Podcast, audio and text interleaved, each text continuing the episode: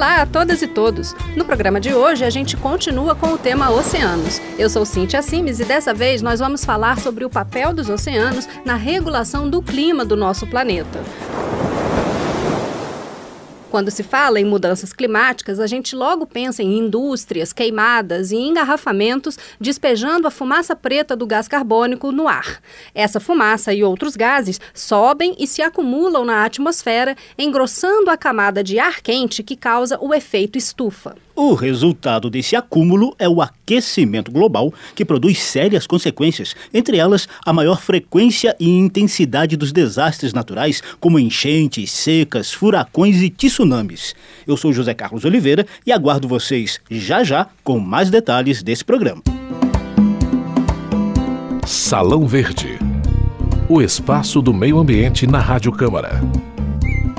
Nós procuramos a doutora Ilana Weiner, pesquisadora do Instituto Oceanográfico da Universidade de São Paulo, para explicar melhor a relação do clima global com os oceanos. Qual é a importância dos oceanos para a regulação climática do nosso planeta como um todo? Os oceanos são, eu acho que, a componente do, do planeta mais importante para regular o nosso clima eles funcionam como um ar-condicionado do planeta, levando a água quente, superaquecida do, da região tropical até as regiões polares e redistribuindo as águas frias das regiões polares de volta para as regiões tropicais que são quentes. Então, dessa forma, ele redistribui o excesso de calor nas regiões que são quentes e para as regiões que são frias e traz aquela água fresquinha que está lá na região polar de volta para onde está quente. Então, a, a, grande preocupação com a mudança climática é exatamente essa capacidade dos oceanos de poderem refrigerar e redistribuir a, a, o calor, né, o excesso de calor devido às atividades uh, humanas no, no nosso planeta. Então, basicamente, o que acontece, a gente tem águas muito densas sendo formadas nas regiões polares. Essas águas densas, elas afundam e elas caminham pelo fundo do oceano até as regiões tropicais, onde elas afloram, levando não só águas mais frias, mas águas cheias de nutrientes para, para as regiões tropicais. Ou seja, Zeca, há um limite para o oceano funcionar como ar-condicionado, para usar o exemplo bem didático que a professora Ilana trouxe. Uma das consequências do aumento da temperatura global é o derretimento das geleiras, as calotas polares, na Antártica e no Ártico. Derretendo esses continentes de gelo, o nível do mar pode aumentar e, por um bom tempo, as praias chegariam a desaparecer. As cidades litorâneas podem ter que construir diques de contenção de 3 a 4 metros de altura para se proteger da invasão das águas. Um país inteiro, as Ilhas Maldivas, no Sudeste Asiático, será talvez o primeiro a desaparecer debaixo de enormes maremotos. Essas previsões catastróficas, Cíntia, já foram divulgadas há mais de 10 anos pelo IPCC, o painel internacional sobre mudanças climáticas da ONU, que conta com a colaboração de mais de 2.500 cientistas do mundo inteiro. E apesar de ainda haver alguns negacionistas da questão climática, entre eles o presidente eleito dos Estados Unidos, Donald Trump, no meio acadêmico, esta discussão está superada. A questão das mudanças do clima e o aquecimento global não é, não é uma questão questão de fé, não existe o que acreditar. É um problema científico, a temperatura do planeta não, não é que está aumentando, ela já aumentou, a quantidade, o aumento é de, de, de proporções nunca antes vistas. A gente tem registros climáticos que vão né, do, dos testemunhos de gelo, a gente consegue chegar até 400, 800 mil anos atrás. Uhum. Então a gente consegue detectar esse aumento, a gente cientificamente consegue comprovar, associar o aumento de temperatura do planeta ao aumento da atividade industrial e uh, o, o, fato de que gases do, do, efeito estufa associados a essa atividade industrial estão em excesso na atmosfera. Então não, não existe nenhuma questão de falar em controvérsia, é um problema científico e, e ele está aí, é determinístico. Já já aconteceu. Uhum. Nós já estamos em, no caminho de tentar administrar esse aquecimento. E não discutir se ele está ocorrendo ou não. Qual o impacto das mudanças climáticas nos oceanos como um todo e especificamente aqui na costa brasileira ou, enfim, mesmo no interior, né? Porque a gente tem é um país de proporções continentais. Ah, sim. Olha, essa é uma pergunta muito boa, porque é o assunto de, de atividades de pesquisa da vida inteira de muita gente, não é uhum. é fácil. Uhum. O impacto nos oceanos, ele vai desde a escala pequena, afetando os ecossistemas que permitem a vida de peixe, né, para que, que servem de alimento, que servem de decoração, os ecossistemas associados com os corais, os corais estão branqueando, estão morrendo. Então, a gente vai ter uma, uma, perdas muito muito grandes, transformações muito grandes. Se já é difícil proteger as riquezas ambientais localizadas em terra firme nos continentes, imagine então o drama diário de quem luta pela proteção dos oceanos em águas internacionais. Para vocês terem uma ideia, só agora em 2016, 24 países e a União Europeia conseguiram fechar um acordo para criar o maior parque marinho do mundo. A meta é chegar a um milhão e meio de quilômetros quadrados de oceano protegido no Mar de Ross, entre a Antártica e a Nova Zelândia. O Mar de Ross é um santuário ecológico com baixo nível de poluição e sem espécies invasoras.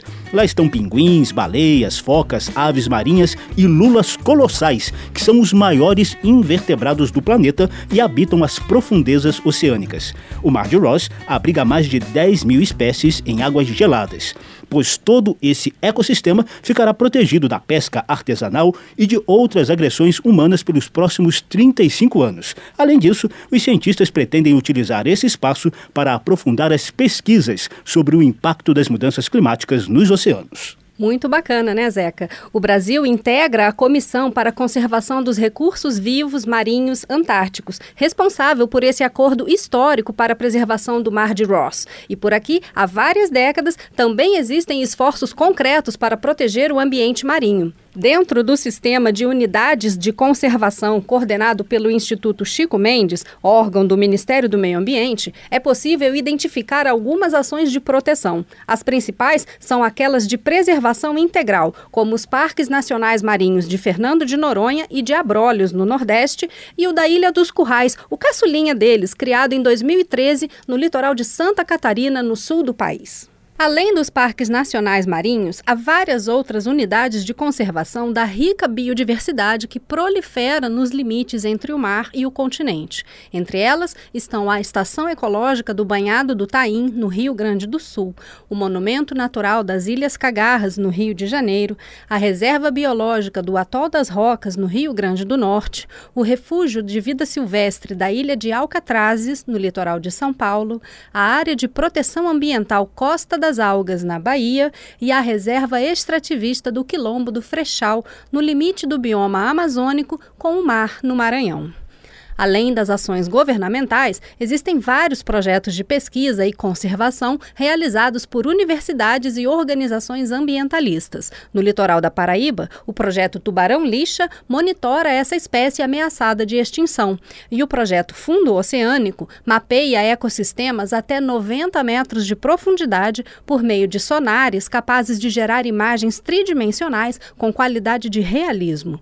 A partir dessas pesquisas, novas áreas protegidas protegidas poderão ser demarcadas. Esses projetos também fazem o registro da fauna marinha por meio de veículos operados remotamente, que daqui a dois anos vão permitir o mapeamento de todas as formações de recifes e corais que estão na faixa litorânea da Paraíba.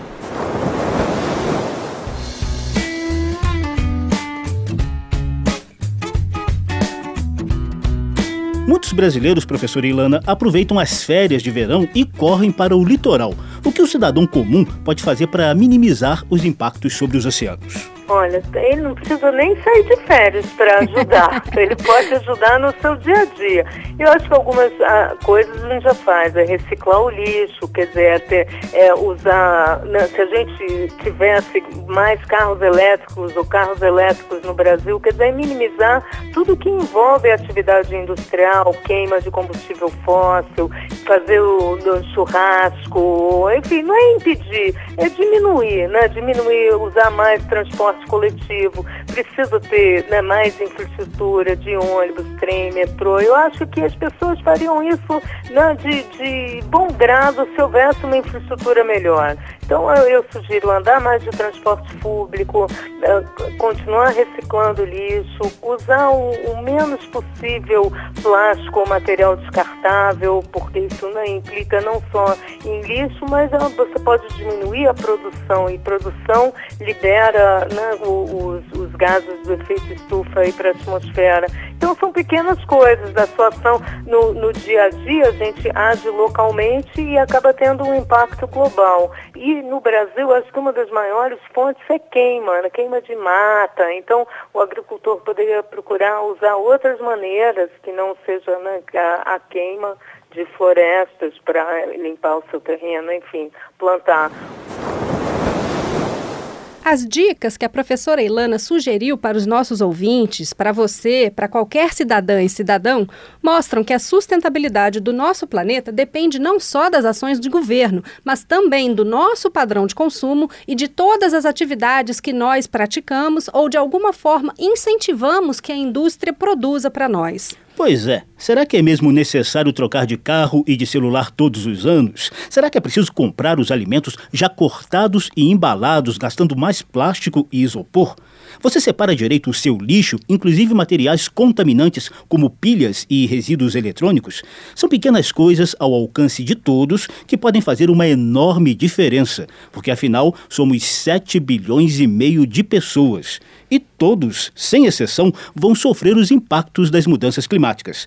A professora Ilana deu alguns exemplos de fenômenos extremos que já estão acontecendo. O sistema Terra, o nosso planeta está cada vez mais acumulando essa energia vinda do calor e essa energia tem que ser liberada de alguma forma. E em termos meteorológicos, isso está sendo uh, realizado com, com essas manifestações dos ciclones, os, os furacões cada vez mais intensos, às vezes mais frequentes. Em termos de distribuição de chuva, a, a, a, o aquecimento global tende a acentuar né, a seca nas regiões que são secas. A gente vê o Nordeste, há quantos anos aí a gente está enfrentando essa seca. E as regiões que chovem muito vão ter, tem a tendência de acentuar também. Então a gente vê isso no sul do Brasil, tá, essas chuvas são cada vez mais catastróficas. E é isso, a gente vai ter que procurar uma maneira de se adaptar e de mitigar as consequências do, dessa atividade industrial toda. E tudo isso pode acontecer ainda neste século, se não forem tomadas providências pelos líderes de todos os países. No próximo programa, a gente vai conversar com o climatologista Carlos Nobre, que esteve na COP22, a cúpula dos países sobre o clima, que aconteceu no Marrocos há pouco tempo. Eu aproveito para agradecer a participação do jornalista José Carlos Oliveira. Sempre um prazer. E agradeço também a sua audiência. Nosso próximo encontro aqui no Salão Verde Verde será no dia 12 de dezembro. Eu espero você. Até lá. Salão Verde, o meio ambiente nas ondas do rádio. Apresentação: Cíntia Sims. Produção: Lucélia Cristina.